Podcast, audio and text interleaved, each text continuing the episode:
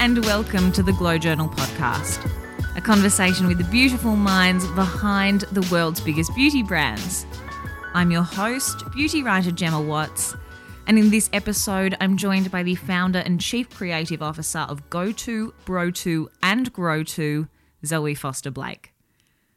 Any time that I get to pick Zoe's brain is an excellent time, but this occasion was particularly special as I'm able to share our conversation with all of you. Zoe Foster Blake is the most respected voice in beauty in this country, with legions of fans both locally and overseas. Having grown up in a creative and, in her words, free range household, Zoe has almost always known that she wanted to write, just not necessarily beauty.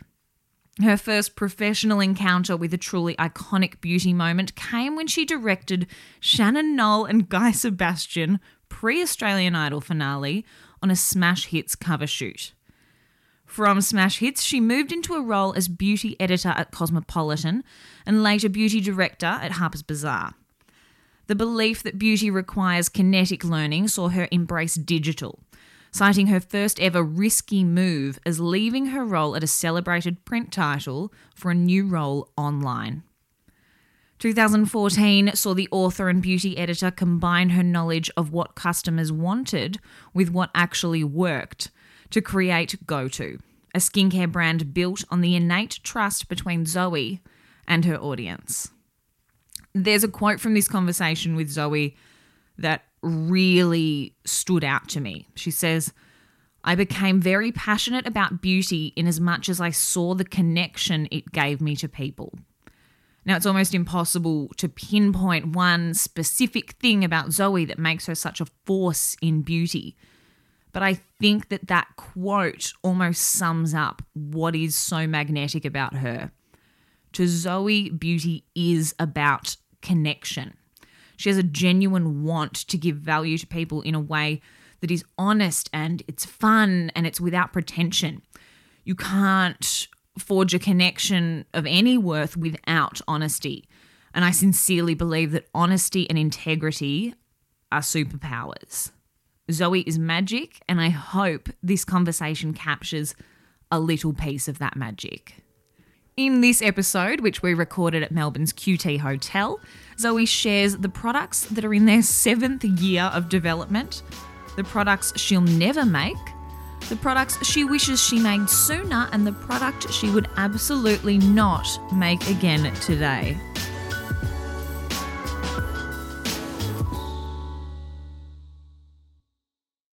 So, we know you as a skincare doyen, an author, and a beauty editor. But before all of that, you started life growing up on the New South Wales Southern Highlands. I did. Can you remember your very, very, very first memory of beauty? Um, th- well, f- beauty on whole would probably be mum was really low key. She had like one Helena Rubinstein palette Ah, and a Revlon lippy. Yeah. I remember the smell of the Revlon lippy because she'd kiss me goodnight and I always smelt that. yeah. Um, and she was an Amarige wearer. Or Yes. actually an A&A. oh, um, okay. Yeah, so those perfume associations were probably the strongest one. Me personally, it was chapsticks, like the collection, just Mm. yeah. built and built and built. And that was my first little piece of beauty and identity and having something special that was just mine. Yeah, I get that. I used to have Bonne Bell lip glosses in my um, pencil case at school. Probably because Dolly told me to do it. So anything they told me to do, I was like, well, Fine. for sure. if that's going to get me a cool surfer boyfriend, then Yes. perfect. So your father, David Foster, is a celebrated novelist. So, of course, correct me if I'm wrong, but I imagine creativity was kind of celebrated in your house.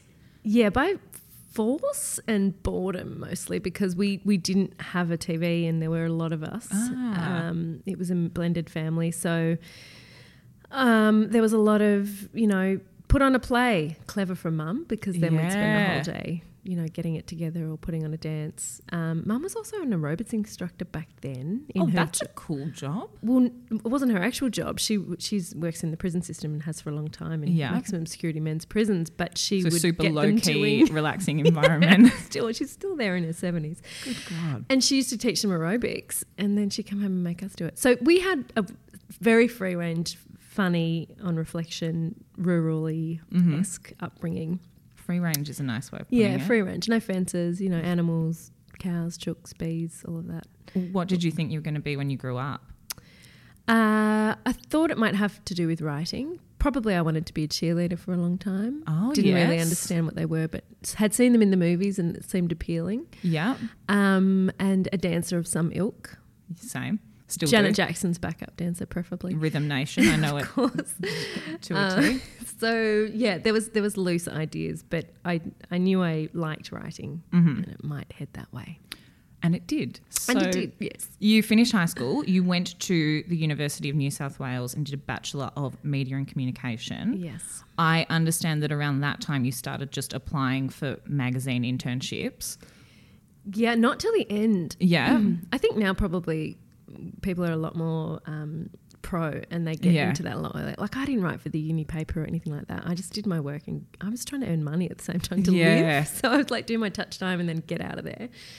Um, so yeah, we finished our degree and we were honestly told in our farewell graduation, you won't find a job out there. It's really tough. Cool. Thank That's you. what you want to hear. Thank you very much. Yes.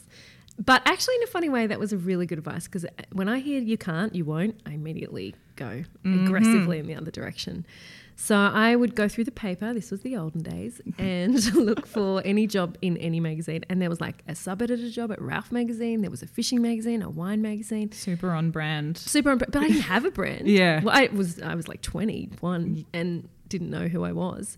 I just knew I wanted to get in there, and that's how I got uh, my first mag role at um, Mania, which is a little boys magazine. Yes. five to seven years old.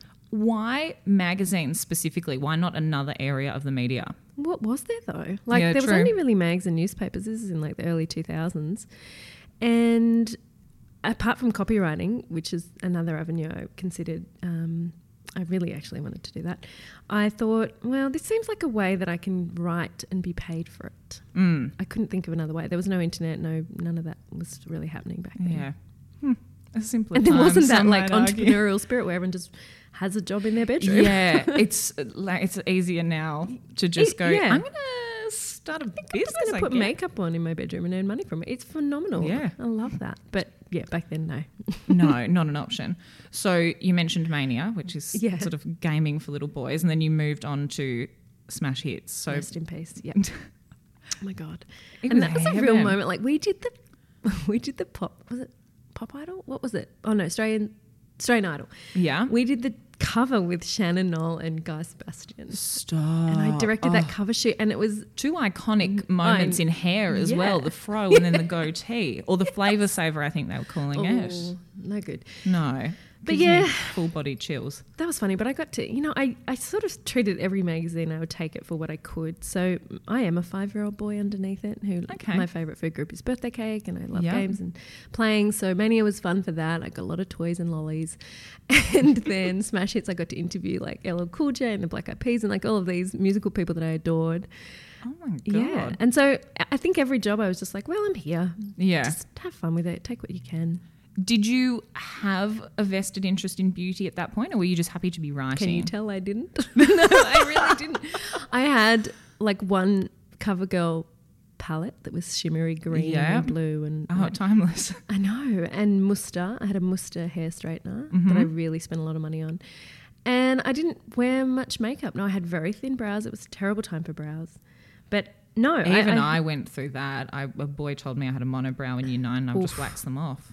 Geez, those com- those comments they really stick with you. Well, the they? fact that I'm bringing it up now is I know. I bet you can't remember all the positive comments you received over the years, though, can you? woman. Oh, a little bit. I'm a bit. of a psycho. and um, yes so no i i didn't read the beauty pages i didn't know it was a job it Mm-hmm. sounded yeah it was ludicrous to think that you could be a profession and then it did become a profession. yeah So you were around 23 that you were offered a role at Cosmo as beauty editor. yes I read that Mia Freedman, who was the editor at the time, she just assumed that, like most beauty editors, you would eventually want to move into a magazine editor role, but you told her you had little to no interest in managing a team. yeah Why was that?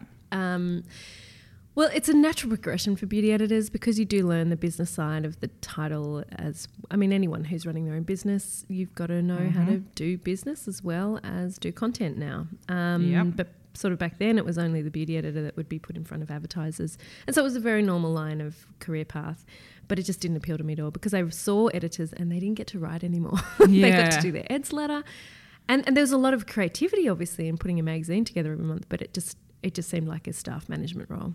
And I told her, under no circumstances would I be doing that, which was confusing, I think, for her. Mm-hmm. But then I think she sort of she was the one who ushered me into writing a book because she was like, "Well, this is a person who needs more writing. She's like, "Why don't you Uh-huh. just write a book then Oh, she's very on clever then. weekends." and I had already started a blog by that time as well, so I- you know, ludicrously, very very excited about writing Yeah. constantly before work, after work, weekends. Oh, that's so nice, though. That's how you know you're doing the right thing. yeah, it didn't feel like work. It was it was joyful. oh, that's heaven. It was when you took that beauty editor role that then became beauty director, and then you moved on to Harper's that you became this beauty authority that we know you as now. Hmm. You've mentioned that you weren't a beauty gal, so to speak, before that. So, how did your relationship with beauty change during that time? I think in a way that probably made, well, probably informed the connections I have with women to this day because I came in not knowing anything and I was like, mm-hmm. oh, this is a highlighter. I don't really know what it is. Let's learn together. So, as a beauty editor, you learn on the job. I think people mistakenly sometimes believe that when you write beauty, you have to know everything about beauty. But the mm-hmm. truth is, you're a journalist who is learning about something to then convey it to your to your reader or your listener. Uh, so you would learn on the job. Like I think the first launch, I, uh, first week, I got my hair cut by Jennifer Aniston's hairstylist who was visiting from the US, and I got like a whole kit of Stila's new makeup store, and I was just like, this is not real. This job is outrageous. And so I learned on the job, but I never learned in depth too much about anything. You just learned little tidbits to be able to pass on. So I became very passionate about beauty in as much as I saw the connection it gave me to people. I loved being, you know, at the dinner party and always being having something to offer people like Yeah. save your money just buy this. This is the useful one. This is the best one. I love and i live full of recommendations. I can't i just love them so much. So uh, the recommending and the connecting was probably what was the thing that gave me the passion more so than actually writing about mascara. You took the recommending even further when you launched your blog, Fruity Beauty, in Yeah. 2006. Now, 2006, obviously, you know, blogs existed, social media existed to an extent in the form of like MySpace, which I was very big on. I was very good at MySpace, but no one was really running, or very few people were running businesses online. So No. you've just gone out and done this blog. And it wasn't a business in the true sense. It was just a way that, because I was finding that I had such limited space in the mag that I just wanted to go in depth. And I think that's the beauty of YouTube tutorials and, and Instagram and podcasts is that beauty needs usual visual aid and it needs kinetic learning. So you're doing it with them.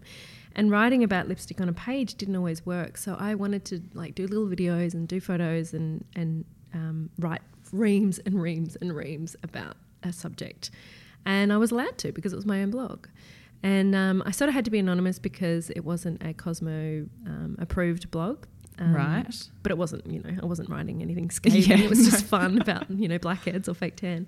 But it um, gave me a good sense of discipline because I was writing every morning and to no one for a long time. But I Mhm. just enjoyed it.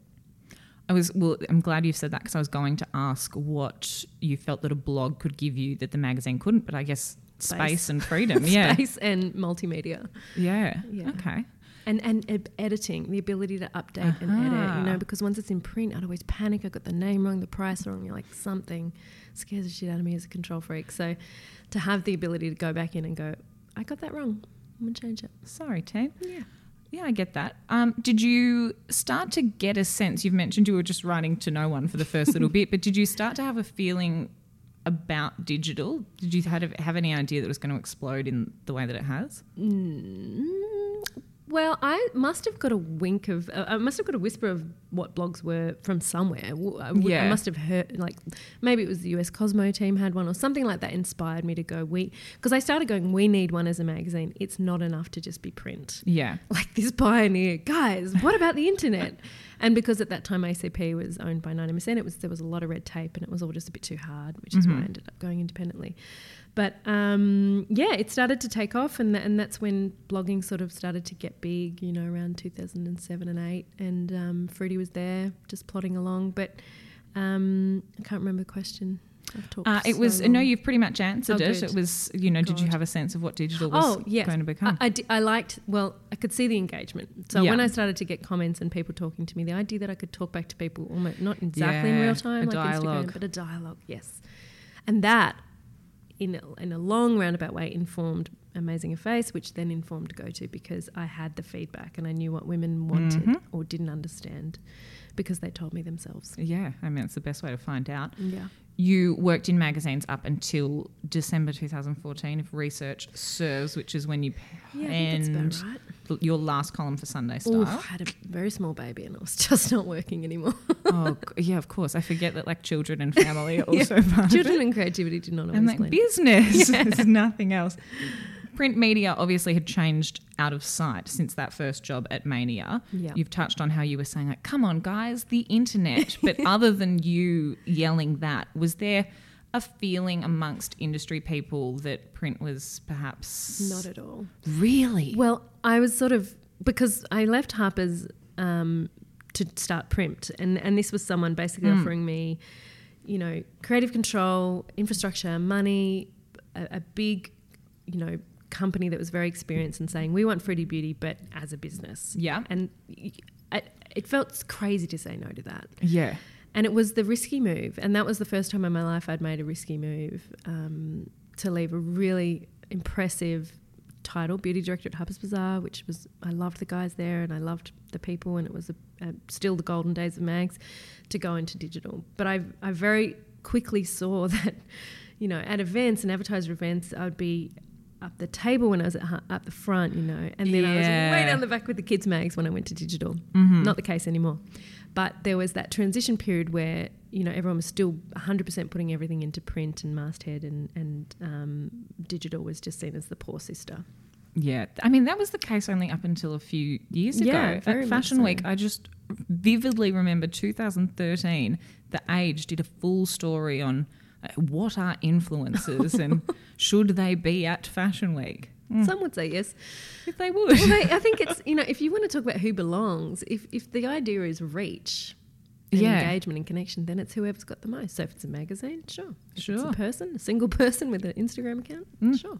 could not agree with that more. Let's talk about the lead up to the Go To launch in Yeah. 2014. So you had spent quite some time trialing, reviewing beauty products, recommending Yes. things, working out what works and what doesn't.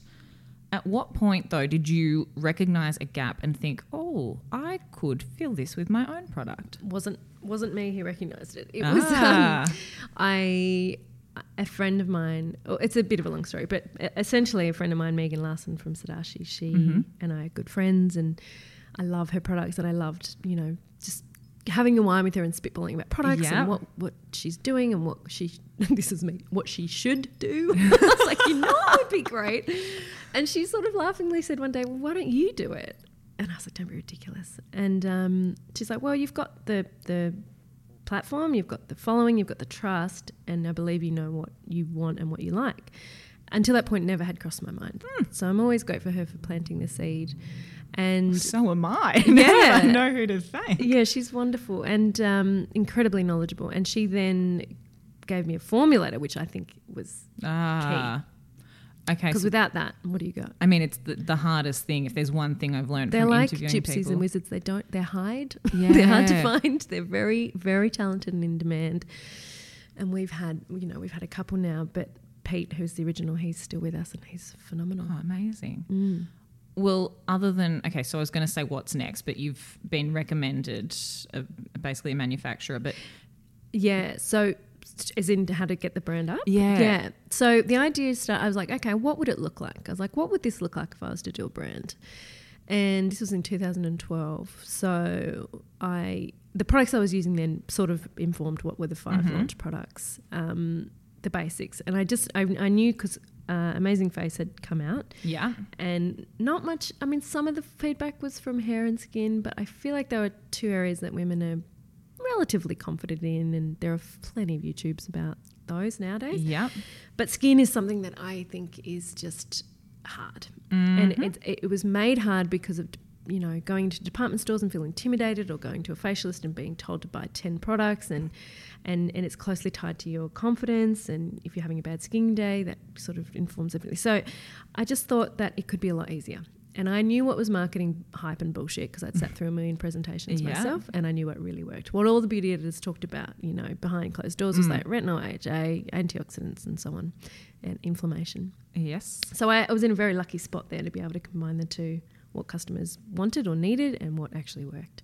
So I was, that was it. And fun, you know, I'd always done fun. I think beauty should be fun. And I reject the notion of it being serious and scary and intimidating and complicated and 12 steps. And, you know, you do you, but I, I think there's a lot of us, particularly in Australia, who just need the basics. And it goes back to my core love of recommending. They just don't want to know 10. They want to just know the fucking one. Yeah. What's the one? Mhm. I want to buy the one that works. And so I like saving women time and money That's, uh, a doing the nice thing. groundwork for them. But isn't that what beauty editors do? Like Yeah. that was our job, that was our training. So yeah. Mm, well, you're doing a bloody good job of it. What were your non-negotiables other than you know it's got to be fun and it's got to work? Well, that was all design and packaging and, and creative. But yeah. in terms of the formulas, um, the other sort of little seed that was planted before Megan was um, a retailer had asked me to do a capsule collection of makeup.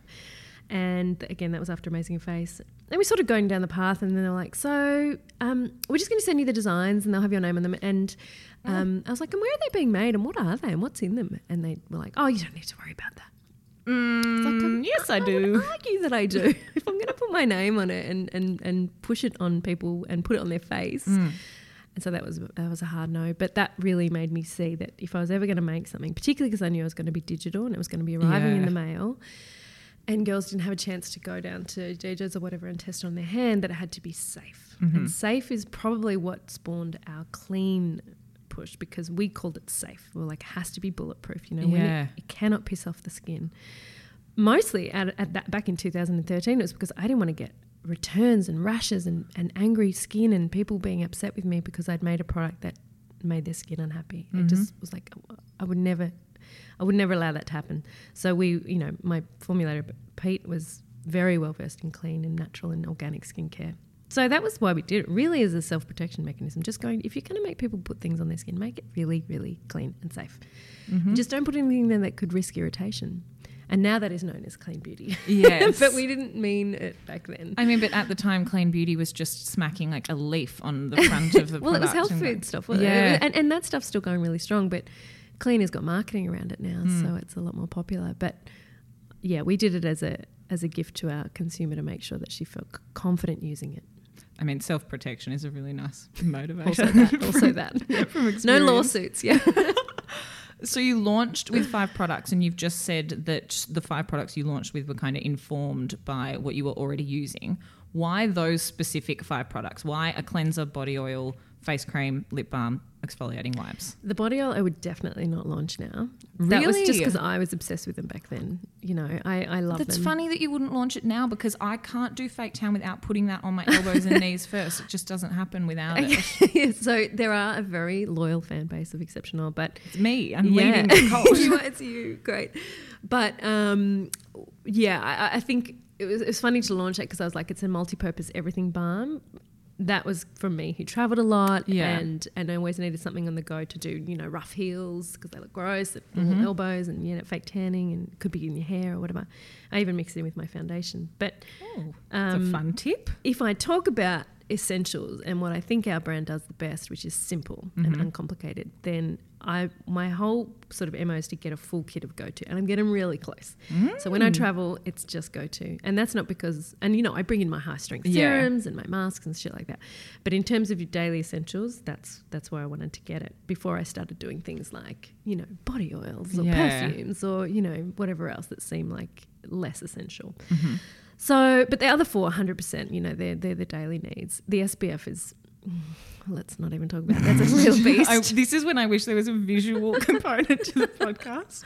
yes. the eye roll. The fatigue shows on my face. yeah. Uh, Clean's SPF is genuinely impossible. So Yeah. we, um, we did launch our 15 daily in, in 2018 and we're still working on our high strength. I mean, I think it's. I steal one of your quotes all the time. I think you said something to the tune of the best SPF is the one that you want, Want to to wear. Put. Yeah, That's it. That's it. So, keeping that in mind, Mm. we're still working very hard on it. Um, and and it's about evolving. I think the fact that I launched a body oil in 2014 compared to launching one now, you know, in may, maybe in that five now it would have been maybe it would have been face hero or our Mm. oil cleanser, which are now out, or a mask or something like that. But I sort of always make products that I personally want because I'm Yeah. a selfish founder and and how I live and my skin is a certain dry type and I'm getting older, so hence the nourishing face oil that we just launched, the, the cleansing oil. But um, we also recognise that there are a lot of customers out there that have you know oily or Yeah. acne prone skin, and so I have to get out of my own selfish head sometimes and go, why don't I make things for other yeah, but as oil's well? still good for oily skin. Yeah, I know. No, it is. Yeah. It's very balancing. But I in terms of like a lotion, Yeah. like our very useful face cream is is probably got too much shea butter for a skin that's prone to congestion. hmm So God, I'd do better. recommend it to bloody everyone. Though. Thanks, Jim. My mother's travel agent te- sent me a text saying, "Hey, sorry, um, it's Melanie. what face cream should I be putting Oh, on?" I'm like, oh, "This is no brainer." Oh, thanks, mate. That's that's my plug. Mm, the rest of the interview, I'll be really rude to you. professional. Yeah, great. So that was April 2014. Yes. Next launch was Face Hero in Feb 2015. yeah, and we had no idea how well that would go. We Really? to the point where we didn't replenish we didn't make sure that we i mean we were very we were an embryonic company at that point Yeah. um, and we hadn't made sure that we had stock of every other product what we now know is that when people buy a new product they also grab a cleanser and a Yeah. moisturizer and a lip balm as well and so we got to the brink of selling out f- on so many levels and face hero has been an absolute ble- blessing a dream Siri, who Siri- you? I don't trust Siri. I think she wants to be involved with everything. Everything. Mm. Siri. Um, She yes. wants to be a part of it. She I does. understand. But Face Hero was a dream to formulate. It was just one of those effortless ones that just because I was a rosehip fan, but I'm like, but rosehips, yeah, I mean, I've been down this path before. Yeah. Often rancid one by the time it gets to the consumer and it needs supporting antioxidants, and we could just do better. Yeah. And every go-to product is like, I like using this. What could we do to make Mm. it a bit more useful? And so that that is still our gateway product and a huge bestseller. We sell one a minute. We sell like Good God. yeah, we sell one a minute, but we sell a transformazing every ten seconds. Uh, that doesn't surprise me. It's bonkers. Um, yes, so Face Hero really taught us a few lessons about business. Yeah. like be more prepared. Yes, putting it very diplomatically. Yeah. So that was followed. I'm probably going to get the order wrong, but super handy, pinky nudie lips, transformazing face case is incredible, and then most recently fancy face. Yeah, Oh, yeah. what did I do before fancy Oh, I face? know, me too. You and me both. Oh, It's been wonderful this launch because it's it's really cemented uh, the trust our customer has in us. mm. I don't think a lot of our customers were maybe using an oil cleanser and didn't know what it was and were scared if they had oily Yeah. skin, but they trust us to guide them, and I take that so. I love that so much because I take it very seriously. of course. But um, I believe in the products and we work so hard on them that I know that they'll love them. So, yeah, I think we've elevated a lot of people's cleansing routine and we've given them much more nourished and clean skin because I love, you know what I love? Like yourself, SPF message. Like it's so hardcore these days. I love it. Like everyone's talking about SPF. Mm. I'm a bully. I could probably rein it in, but I just don't want to. no, and ev- no one wants to holiday with me. My girlfriend is like, back in like 2007, we're in Vegas and they're like, get, shut up. Like, we're here Mm. Yeah. to have fun. And all you do is talk about SPF. But anyway, to my point, if you're wearing a lot of SPF, you gotta get it off somehow. yes, you do. And that's my the second message of the SPF message, which is take it off properly with an oil cleanser. Mm. I mean, I physically, I talked on Instagram about how I had to hide it, but we through because I started on it at the start of December. Yes, You've got people over for Christmas and New Year's. I hid it in a different doing room. in the cupboards, mate. Oh, everything's in the cupboards. There's nothing. I'm Oh, okay, you're sick. Everything's in the cupboards, and then in separate cleansers, serums, I like your everything. nails. Oh, thank Sorry, you. They're a off bit grown out. It's uh, a- SNS, and it's the pink that they use I as know, the but base they're for like French. Rihanna length tips. It's so impressive. These that are my natural live life. nails. God, Yeah. guys, I mean, put a photo up, would you, mate? It's my most frequently asked question. I'm sharing like useful. How do you do life with long, long nails? I love the sound of nails clacking on a Oh, keyboard. very mad My partner hates it, but mm, whatever. no, it's exciting. Hmm. Who knows what you're working on? Yeah. Bless him. Good bloke. So, a lot of products now. Are you constantly thinking about what's coming next, or are you so many of, more. Oh, okay, so our great. NPD is very slow. Yeah. Um, let's not talk about the high strength sunscreen, six, seven years counting. But we, because we're working with clean ingredients and we don't have those stabilizers and synthetics that make everything uniform and perfect, our product development takes. And I'm super fussy, and I don't care. Like Mm. I want to be fussy, Yeah. and we've held back launches. On, and, and I've changed tack at the last minute, much to the chagrin of the whole company, because I'm a person who's run by her gut. Like transformation was going to be a cream mask to begin with, and then I Ah. just had a 3am thought, no, it has to be a sheet mask because this is a mask I want girls to wear before makeup. And I think cream mask usually infers, not always, but before bed. Yeah. And the sheet mask, you know, you can do so much more with that serum base. But anyway, so those those moments um, are really important, and that gut leads our NPD. So we have probably about seven or eight products slated, Mm-hmm. but when they want to launch is when they want to Yeah. launch. So we would put it in for like one November, November, but then for whatever reason, whether it's manufacturing or formulaic, it's held back. I mean, it's the joy of not like announcing the deadline to everyone. Can't do it. No. It's such a pest though. Like for the whole marketing team, they're like, can we please have a date? And we're there in the lab going, yep, yep, no, we promise we'll be ready soon. I just Any decided I don't like the fragrance anymore. so, and fragrance is a huge part of our brand. And Mm. we have a small minority that like, can you do fragrance free? But I won't because to me, it's so such a olfactory response to a product is so important Mm. Yeah, for bonding and for ritual and for self care and having that moment. And I think we're really good at fragrance. I think you are too. Yeah. But also, how cool that you were saying one of your first memories of beauty is of the scent of the products your mum was using. Yeah. How wild that in however many years I could be asking someone else, "What's your first memory of beauty?" and they're like, Fancy "Oh, the face. scent of yeah." My girlfriend does say she's like, it's my night. I know when I smell fancy face, it's time for bed. That's nice. Yeah, just like a little baby that needs a routine. Aren't we all? You have mentioned how what you guys do well is simplicity and how you do have your, you know, high strength, this and that. Mm. What I love as a consumer about GoTo is that you can just integrate it piece by piece into an existing routine. Yeah. Having been a beauty editor for such a long time, was that some a decision you made consciously? I need to be able to just pick up this product, put it into a routine, and go for it. But I can't believe there'd be any other way to do it. Well, there are so many brands now that are like, you need to use No. every product from our brand, Oh, I or they never won't say work. that. I Good. never. I mean, our one of our core pillars is plays well with others. Nice. So we we believe that you do whatever you want with your skin. You go hardcore on your retinol and your vitamin A's Mm-hmm. and your AHAs, but you're going to need barrier protection. You're going to need nourishment. So we're this sort of sweet, calming hug in your bathroom that when you've like had sunburn or you've got an itchy rash or you've been wind, you know, whatever it is, when your skin, particularly when your skin's being bitchy and upset, come to us. Use Mm. Face Serum BFC and we'll nourish you. So whatever happens, whether you go getting your fillers and your peels and your microdermabrasion, you're still going to come home and want to put something lovely and like a big blanket on your skin, and that's us. That's not to say that we won't get into high strength later on down the track. Yeah.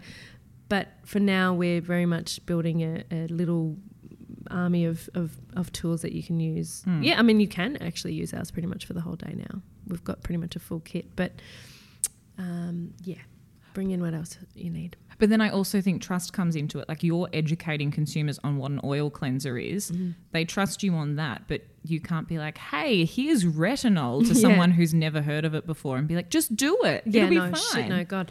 And I, they always want an eye cream, and I don't use eye cream, and I don't really believe in them. And a lot of beauty Hmm. Just bring it don't. all the way up. Like, Well, yeah, they're little expensive pots of Yeah. moisturizer. So I do believe in high strength retinol eye serums. yes. but I'm not talking to you about those Yeah. because that's not.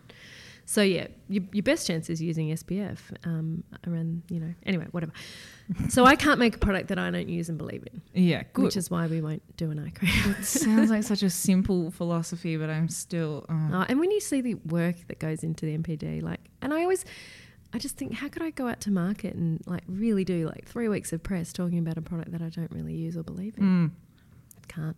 But Well- actors do that. I feel like there are people going around. You can tell though, right? Yeah. They don't love the film. Oh, very much particularly Oscars season. So the five years that followed GoTo's launch in Australia, you remained digitally native.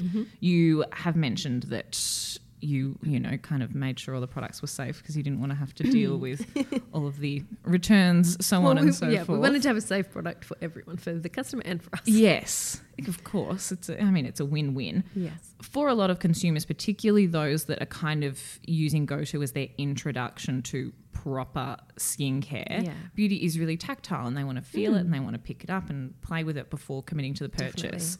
Why the decision to launch online?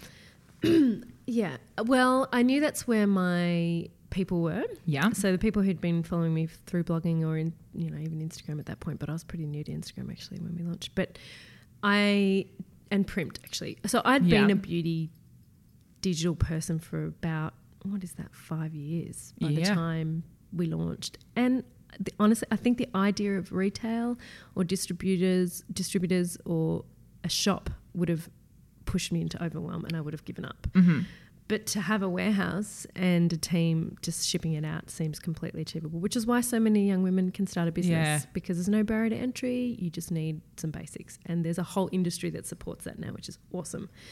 So it felt achievable, really. But then as we grew and grew, what I realized was that having that, not control's not the right word, but having that interaction from the customer from the first email, the order confirmation to how it arrives at them, I got to play with them and I got to teach them about our brand. Mm. So I, I say to the team, like that shipper, that box you get is our flagship store. It has to Mm. give you the feeling of the brand as soon as you open it. The colors, the language, the delight, the surprise, all of it. The gift has to be useful and you know on brand. So I think that was a really important connection and engagement with our customer was giving her that experience, and I take great joy in it and still do. Everything you read when you get that box is from me. Yeah. It's the thing I won't let go of in terms of writing, but that that that sense of fun, that was important. It is exciting. I still get. I- mean, it sounds it sounds like a real wank, but obviously I'm getting Lots sent- of shit, Yeah. but there are some where I go, ooh, Yeah. ooh, this is exciting. And also, we keep it pretty mysterious. We only give you one about every year and a half. so Yeah, but then I- way to build up intrigue. but I shop. Yeah, So yeah, that comes and I'm like, oh, ooh, Yeah, yeah. Look at this. yeah, Mm. yeah. So good fun. I like to have fun with the consumer. Mm. And Works. you know, GrowTo is staying digital, Yeah. and that is a true delight. Like our team there is really building up. Um, you know, it's a different market, obviously, but we believe we're talking to the same mum. Yeah. You know, she's come along with me. She's now got young children. She cares about what she puts on her skin, so she probably cares about what she puts on her kids' skin. hmm It's just um, that education again of how important it is to use the right stuff. Yeah. Education. So you you're not just online now because you launched into Mecca last year. Yes, we were in US Sephora first. Yes, we're that was a great learning curve, Mm. and that probably made us um, keen to go into Mecca a bit quicker Yeah. because Mecca wasn't. I'm sorry, when I say Mecca, I really should say retail. So retail wasn't, Yeah. you know, at the front of my mind. I knew it was inevitable, but Yeah. also we were having such a great time direct to consumer. There was no real push, Mhm. and we had been approached over the years, but it just never felt. It felt like more hassle than it was worth, and we wouldn't really get anything out of it except Yeah. for a touch point for the customer, which is why we do pop ups or the peach truck or things like that to go out and see the guys. Um, but yeah, so US Sephora kind of got us used to the idea of having a wholesale Mm. model. And then when we made the decision of who to go with for retail in Australia, it's got to be best in field. Yeah. Jo. Horgan, our Yeah. queen, our saviour. Yeah. And uh, it's been incredible. Like Mm. our customer loves being able to go into Mecca and see the products and play with them and touch them and smell them. And I think Mecca's a wonderful, very, very in, in key with us, educational, fun, taking delight in beauty, treating it as a beautiful little moment Mm. rather than, you know, say in a department store getting lost among a million other things and legacy Yeah. brands and established like things that are just like we would be we would not be looked after It's in there. just a bit intimidating Yeah, as well. and it's it's kind of going full circle from what I was trying to avoid when I launched the brand, which is being stuck in a department store and not knowing what to do. Mm. So yeah, I'm going to save the US for a little bit because I have a number of questions Okay. on that. on, I mean, launching into retail with Mecca, you were saying you, it wasn't part of the plan from day one. On plans, Mm-hmm. you said to this sweet, beautiful angels at the Daily Talk show about how you aren't really a five year plan person. You're more a believer that as long as you're doing good work in this moment, like that's what's important. Yep. Is that difficult when you've got A team? team? Yeah. Yes. And a board? Yes. Right. It's got to be the most infuriating thing to have a founder and a CCO say. It's like, um, guys, I'm just going to go off my gut. but I mock it, but it's true. It's um, it is about the work you do today. It is about every email and every hour and every decision and every every opportunity and every engagement you choose to make with your team or your Mm. customer. I think that sets you up for the next bit. Yeah. So whilst we definitely need plans in terms of product rollout, you know, for the sake of manufacturing and packaging and so on, what how that comes to be is is led from what I believe to be the right choice for the brand, and that is a lot of pressure. But I've I, I try not to see it as scary, but a privilege yeah. um, to steer that ship and to now that we have retail partners, I guess there is an added um, element which is they are looking for newness and Yeah. they are looking for particular products. Like they say, "Oh, this category is really growing in store. Would you guys ever do one?" And there might be me going, "Oh, you know what? We weren't thinking about that as the next launch, but if you really think that that." You know, because I, I appreciate their experience Mm. and they're they're in there every day. They know what's selling, what the customers are asking for. So yeah, it's it's got to make me a bit more fluid. But in terms of five year plans, impossible. Like Well, things didn't exist. Like, yeah, I mean, if you technology by itself is. I, I mean, we, we sort of thought maybe we'll sort of head into China.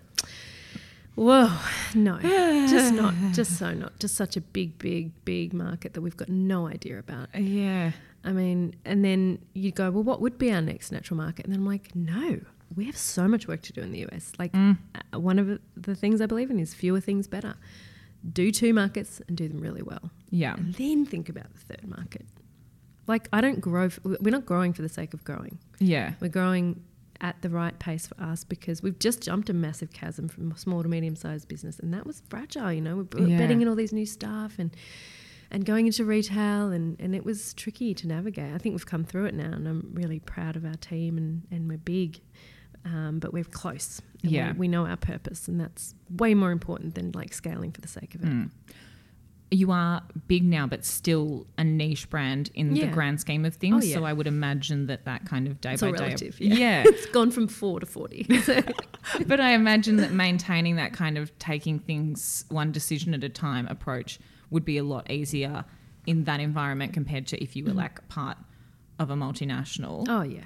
What would you say are some of the other va- advantages, sorry, of being Small? niche? Yeah. um, nimble. Uh, so we're agile. We can um, respond quickly to Mhm. things. We can launch. You know, when we have these big gaps between products, we can launch blitzes or limited edition, like little travel sets and things like that. And that's a litmus test for us to test with our customer if she wants it Yeah. before we go into full scale production. Um, you know, doing things like beauty boxes, like uh, Ipsy and so on in the states. That's a huge sampling opportunity for us, and it's an, a channel that we'd never even considered, and has been amazing for us.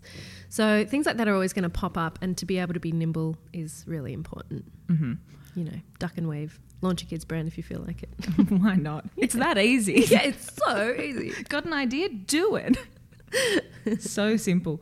So back in 2003, when Mia Freedman assumed that you had dreams of being the editor of a magazine and you were like, I don't want to manage a team. And you kind of are now. You've Yeah. got a business. I know, and I didn't mean for that to happen, but what I have got is excellent people working You with me. do. Yeah, I do. I have my marketing director Leonie, I have my managing director Brad, I have a really experienced marketing team Mm. who are just guns. They're great. Yeah, they're Mm. great. They get the tone. They've made it their own. Um, I have, you know, a whole formulations team now. We've got art, we've got design, we've got warehouse, we've got logistics. Man, we've got grown ups now. Yeah. and that was a part of the the leap. Was I, I so believe in everyone's got a superpower. Guess what? Mine's not managing people or logistics. It would be writing, It surely. be- It's well, I'm the CCO, so it's Yeah. literally my job is to Be to creative. creative Yeah. and the marketing and so NPD of course but also launches and big ideas and what are we going to do with GrowTo next year let's do something really amazing and what are we doing blah blah blah so that's that's my fun and my joy and my delight in my role but it's having the people in there Mm. hiring the right people to look after people your job is, of course, to lead the creative, but do you think that you have strengthened that kind of business management ish muscle at all? Yes, Great. You can't be in business for seven years without that happening. Um, Imagine. but a lot of it just happened last year, you know, when we went through this growth, um, and and up at a board level, you know, where I've got, you know, where it's shareholdings and it's it's um, governance and it's admin Yeah. and it's budgets and it's big boring That all sounds shit like fun. that. Oh my Woohoo. god! Can you imagine being there? Like it's an ongoing joke that like they've got forty minutes of my attention before I just start doodling. I get some of my best work done in that though. Do you believe? I believe with creatives, sometimes when you're given a boring task. I come up with some of my best ideas. That's why I like off- airports. Yes, thank you. And Mm. planes. Yes, Yeah. exactly. So when I'm told to talk about numbers, I secretly write emails to myself about cool Mm. marketing executions and names of products, which are my hardest thing to come up with. But they always come when I'm in a boring meeting or when I'm going for a walk with my child in the pram and I'm not thinking about the task, Oh, because otherwise you're thinking, Thinking about, about- the task. yeah, or talking about like Batman. That's the perfect time to be Yeah, exactly. thinking of product names. On product names, and you've also mentioned, of course, the packaging. Part of the appeal, product efficacy aside, is that voice, which sounds like your voice. Yeah, well, it started as just me. yeah. Mm. Something that is of interest to me is it just sound it like it just sounds so meta. The thought of you training up a team of people. This is my voice, and now you are going to write in this, But not tone. exactly the same way. Not exactly No. the same, Make talk it a little through- bit different, but still me through the process because I'm just Yeah. yeah Well, again, the first peop first step is hiring people who can write. yes Uh, one would hope But it doesn't matter what style of writing they are; they just have to be. So we get we get you know when we hire we get formidable CVs of people with Mm. reams of experience, but they don't have that. Um, there's a little bit of magic in there that I can see, yeah okay and so I might have to hone them a little bit, like stop exclamation marks being used so much, or just tiny little tweaks like that that are tone lessons. And that was for me from going from kids to music to glossies. Mm. I had to constantly. My editor was going, "Oh, we don't use exclamation marks in Harper's."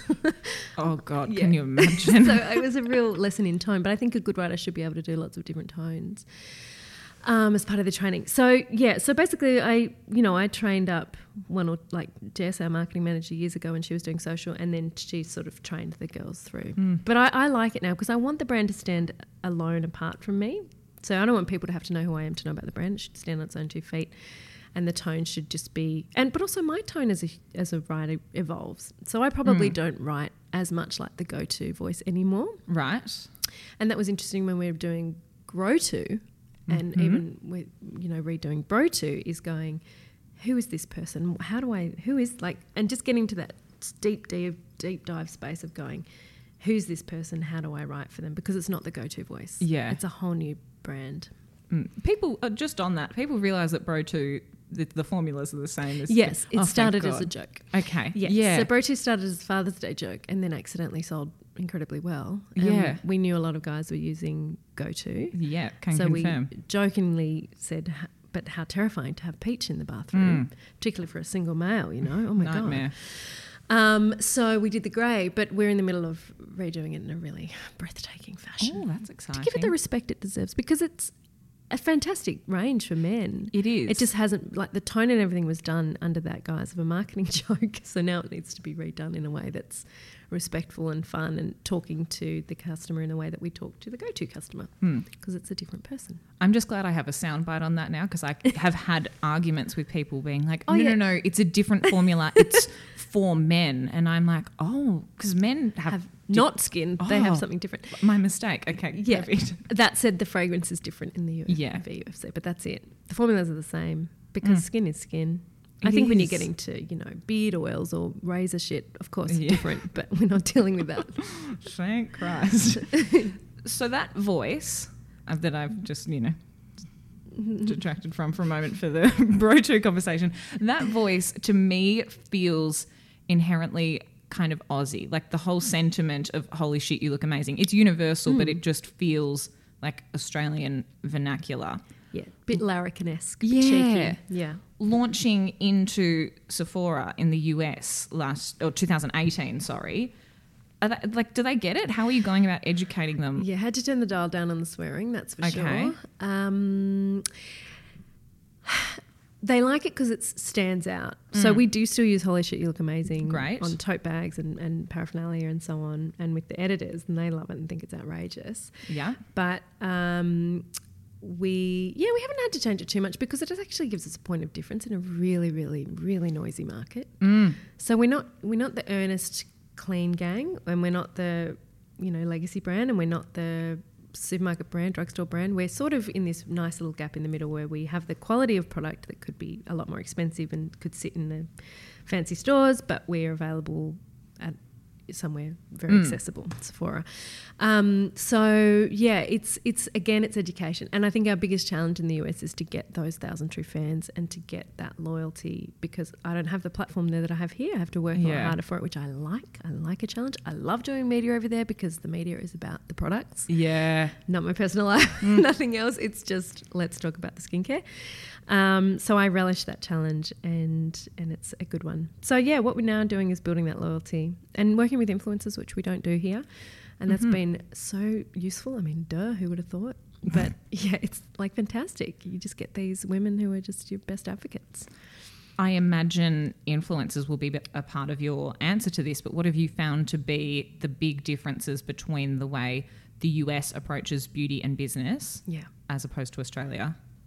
probably look I've, I've got the priv- I've got a lot of privilege but the main privilege I had when I came into GoTo was having had I went in with a following. I went in with Yeah. masthead experience. I went in with a book a beauty book that Mm. lots of people had read.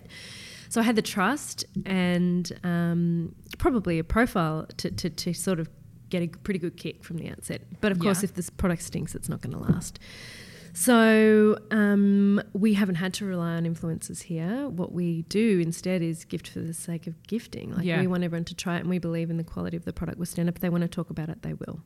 In America, very different. I don't have that platform, so as I was saying, yeah, using those influencers, and we found that the girls and guys between you know ten to fifty thousand are the sweet spot Mm-hmm. because they're really good at content. They're really in depth. They're really engaged with their followers, and they do incredibly in depth explanations of the product, which is what we want to do. Yeah. So it's been just for Fancy Face alone, Mm. amazing. Well, it's not enough to just go Picture. this cleanser. Yeah, it's not a, it's not a picture product. It needs a video, Yeah. which is what I did one, which I never do. That was great though. Oh, thanks. I really liked what Michelle from Shameless did. Just yes, me her first go of the product. Like, yeah, this is great. We've had a lot of friends, like a lot of mates online, just do the whole thing and film it. Yeah. which is outrageous. I just am so grateful because, and the mask is another one that people like to show doing. I gift That's that to every bride. Oh, every bride in Yes, their bridal party. For the one for the morning of the wedding, one for the morning after. Yeah, essential. Yeah. So yeah, that education that is that was always my thing Mm. with beauty editing It was just talk them through it, Yeah. make them really understand. Because with competence comes confidence, and that's key. How have you found the experience of kind of letting go, both with having it in the US and also the fact that you are based in Melbourne? GoTo HQ is in Sydney. Sure is. Uh, although I'm up there about twice a month at the moment, anyway. Mm-hmm. Um, all my team's down here, so it, it, it it's sometimes good and sometimes bad. I am a micromanaging control freak. Um, just ask my marketing director. um, but the letting go is critical because it's using me f- for my best superpowers, which is the top line stuff, the, Yeah. the, the big picture stuff, not the granular, which is what I was getting down to before we moved into getting more staff. I was uh, in touch with every single aspect of the company, from the warehouse guys to the production guys to the formulate guys to the marketing guys, and it was starting to make me fall out of love with the work. Right. And I mean, I'm surprised I'm still here because I get bored of things really quickly. and um, that's why I write books because it's a new thing all Yeah. the time. But GoTo constantly challenges me. And that's why I'm still very, very passionate about it and haven't lost any passion. In fact, it grows. And I love, like, Fancy Face was a real, very validating to have these beautiful women write these comments about, look, you could tell me what anything and I Mm. would trust you. Um, not to be gross about it, but that's me going, okay, well, we've, we've earned that. We've built that up over years because we're doing the good work. So, um, letting go is, tricky, but it's important. The US, like I head over there, I'm head over there and do almost two weeks because we have to build those relationships Mm-hmm. and you know rethink retail and how we're going to do it and what's happening over there it's a funny situation over there at the moment and it really needs some investigation because retail is a bit tricky at the moment there Mm-hmm. um, but D2C will always be strong and affiliate programs over there are really strong too Oh yeah, I forget about Yeah. affiliate programs. they're really really good and it's an everyone win situation so yeah. very happy to do that but it's FaceTime I've got to go over there Yeah, I get that. You touched on how you have obviously a profile here and not one in the US. Having a profile here, does that I need a sex tape don't I I need I to was get just- famous well, I was just thinking that watching Dancing with the Stars because I was like, I would kill this show, but I'm not a star. So there's one part of how the do we change that yeah, I I think sex tape's the only way to go. Having that profile here though, does that add any pressure, or are you pretty like immune to that now when you're releasing a product? Uh, I think what I do feel is a huge, um, the huge privilege of having a massive billboard Yeah. to talk about my products. What did we do? How did we talk about products before that? You you had to rely on the media to do it, right? And act as the middleman. It was completely in their power. Mm-hmm. And now we get to talk directly to the consumer, and that was what I got so excited about blogging because having that direct line is. I can't, it can't be around forever. It's too Mm. good to be true. Yeah, I often think that. Yeah, I'm like, this is too good. Yikes. Yeah, so I love it, and I love um, building up the excitement and then talking them through it. So yeah, f- for me, um, I don't remember what the question was now, but uh, it was really important. Oh, it was about pressure and Oh yeah, no, no, no. I just get delighted. I get so excited, and whenever I'm building a new product, I think about the Instagram post. And when I'm just thinking about a new market or a new retailer or Mm. something, I always think about how would this look when I tell my people about it, and what would the excitement be, and what would their questions be, and does it seem like it fits? Does it seem out of character? Why? Explain it, justify it. You know. Mm. So I feel beholden in a way, but also like confident enough now that I know what I'm doing. yeah, I'm, I'm infallible. I'm human. I'm going to fuck up. Like it's going to happen. but um, in terms of the brand, uh, it's a huge, it's a huge luxury to be able to just stand there and yell about it yeah. on Instagram. Stand there and yell about it. It's a nice strategy if Instagram dries up. Just yeah, get out in the street. busking I license. mean, if it does all go to shit, and it might, you know. I doubt I mean, that. I'm so not a TikTok person, but I think it's knowing your best social media channel and just feeding that rather I than trying too to be old good at everything. TikTok. Well, if you do, I'm definitely. I'm about 56. So My 10 year old cousin tried to teach me over Christmas, and I was like, I'm. see, that's everything. Ten. God, I just Yeah, but I had a throbbing hangover, and she's like, let's do this. To-. Anyway, it's not about me. This is a beauty business podcast, not a TikTok podcast. So obviously, it's important. I it think is. it's important to go. Don't be on TikTok just because everyone else is. Yeah. for sure. But that's how I feel about YouTube. I don't Yeah. have the personality for YouTube. I You sure? Yeah, I tried it years Okay. ago and I got called the Bernard Tomic of beauty because, Oh. in um, air quotes, you're very good at it, but it very much seems like you hate it. And I was like, these are just Oh. my voice. Oh, that I wouldn't say that at all. yeah, great. You got to let go of these negative comments. Yeah, I know. Driving your career. YouTube's not for me. Start a podcast. yeah, mm. that, that's good. That's better. Yeah. Yeah. away from beauty, obviously you're an author as well. I feel mm. like kind of everything you've done has sort of led to go to in kind of a lateral way. Mm. You signed a two book deal in 2007 and your first work of fiction Air Kisses was published in 2008. Yes. Any lessons you've learnt from writing fiction that you find you apply to other areas of your work? Oh no, it'd be the opposite. I think fiction is like this sacred, hallowed thing that I never get time to do, Mm-hmm. and I haven't done since you know before Sunny almost. I think um, so. Five years, and I'm just about to embark on again. And to sustain a narrative for hundred thousand words is really hard, and I feel rusty. So I don't. I- I'm doing it for the joy of it. I'm not doing it for any other reason, Mm. um, which is a good because there's no pressure. But um, it's something that it lives in its own little world. Whereas business, go to, family, everything else sort of mixes in together. What I do start doing though is listening extra close to friends' conversations at dinner and stealing stories, Yeah. names, you know, important stuff that I need to put in the book. Yeah, that's good. Yeah. That's No, good way it's not. You just got to change the. No, it's fine. You just got to change the names.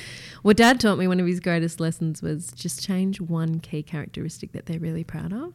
So he goes, if you've got a Ah. friend that will, like never wear jeans, Yeah. put that character in jeans. Oh, they'll never know. No, but they it's weird. Like with Air Kisses, there were a lot of friends in the biz in that book, and they didn't, you know, whatever. Oh, Maybe that's they did. fun. But yeah, or change their hair color. You know, if they're a devout blonde, just make them a brunette with Yeah. a fringe.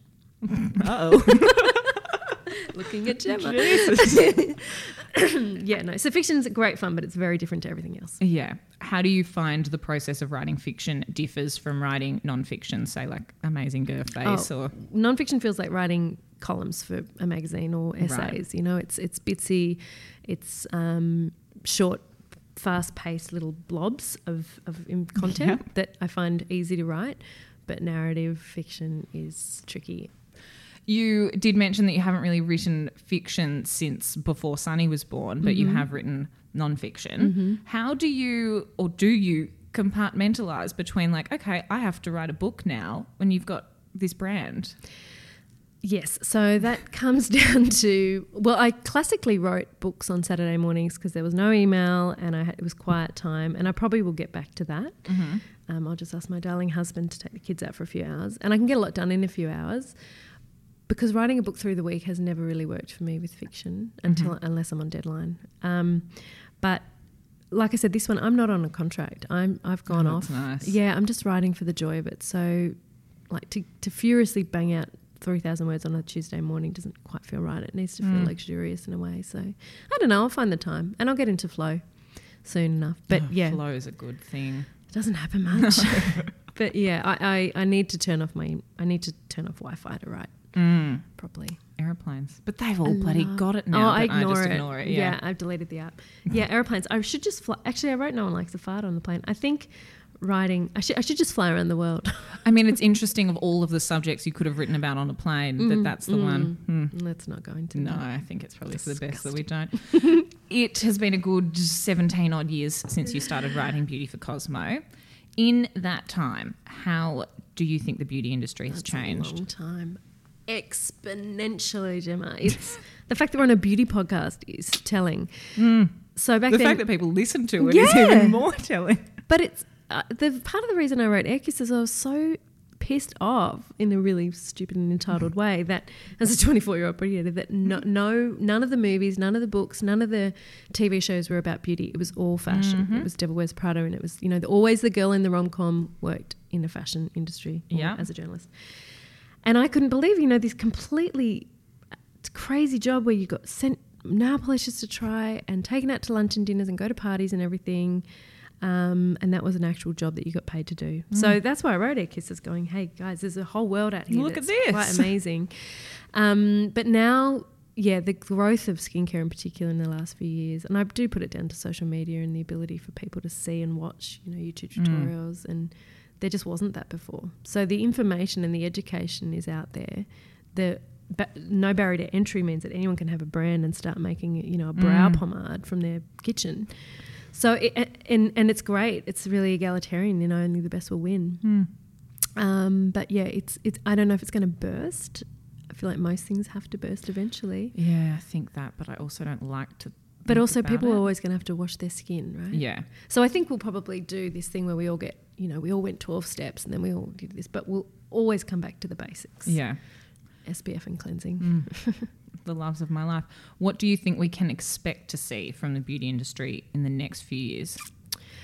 I think tech, from all accounts, tech will start to interrupt it a lot more in terms of customization, personalization. The idea of buying a palette that's not completely catered to your eye color Mm. and eyebrow shape, for example, might be moot in a few years. But the that idea in AI and, and, and bringing more of that in, that doesn't really resonate to me. Yeah. I still, you know, I learned most of my tricks and products from getting my makeup done. Yes, same. You know, Oh, and I can't luxury. recommend like just going into store and getting someone to do your makeup and learning what colors actually suit you and that sort of thing. So that that's one thing I always recommend. But I, I, I can't say for sure. I mean, I think as a manufacturer and as a company, what we've seen are the huge changes are, you know, transparency of ingredients and, and being clean and people wanting to know what they're putting on the skin, but also in terms of packaging and as a company and our responsibility sus- in sustainability and the circular economy, which is a huge challenge for us and one that we're working on very quietly and hard um, because our customers want it. Mm. And these younger generations, the same guys that'll go out and march for the climate, Yeah. are the ones who want to make sure that what they buy and where they choose to spend their money are with a company that they like and they respect.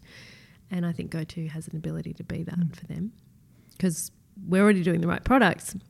Now we just have the challenge, and it's the part of the supplier issue of making sure what we put it in and its end of life is where it needs to be. Mm. Jesus, so stay tuned. It's it's a monster, and it doesn't happen overnight. And I do get a bit No, frustrated when people does. are like, you know, why isn't your packaging this? And I'm like, guys, we've been working on it for two years, and it's going to be more. Yeah. you know, because until the P and Gs and the Unilevers of the world make those huge supply chain changes, the tech doesn't often exist Yeah. because you need those millions of quantity orders that they put in for then the little guys like us to come in and go, great, we'll also get that technology. Thank Mm. you. Oh God. It's, yeah. It's So that, could- that's a whole new thing. we could do a whole didn't exist. podcast on that. Like five years ago when you launched a product, you didn't have to think about that. yeah. Now we consider everything. The ink we use on our shippers, it's all, Mm. you know, everything's recycled, recyclable. I feel much better at night doing that. Mm. It's a real consideration as a parent and as a person in the world trying to do the right thing. And when you have a company and you're putting all this plastic into the world, you want to make sure it's the right plastic. Person in the world trying to do the right thing. You can't really ask for much more than that. So, GoTo, bro to, GrowTo, mm-hmm. television show, two children, something to the tune of 10 books, which are also kind of Another one out also. this year, yes. Another- Ooh, that's no, no, exciting. Yeah, I know. My final question What is next for Zoe Foster Blake? Just more of this, I reckon. Um, I yeah, a lot of backlog product that excitingly coming out, and that will really push us into GoTo into a very full offering. I think for skincare, um, which is lovely. Uh, yeah, as I said, I'm going to get stuck into a new book, and I'm excited about that. I really, really am. So that and just you know, my son started school and just being a mum and travel and just all the things that I'm lucky enough to do, really. Oh, how lucky am I? I get to write books and make peachy skincare products and hang out with my kids. It feels ludicrous, but I feel I feel very lucky. That was Zoe Foster Blake, founder and chief creative officer of GoTo, who you can find on Instagram at Zoe They Say and at GoTo Skincare. To read my interview with Zoe, you can visit glowjournal.com. And for more beauty news, you can find me on Instagram at gemkwatts or at glow.journal. If you liked this episode, please do not forget to subscribe, rate, review, and share so other beauty and business lovers can find us. I'm Gemma Watts. You've been listening to the Glow Journal podcast, and thank you for joining me.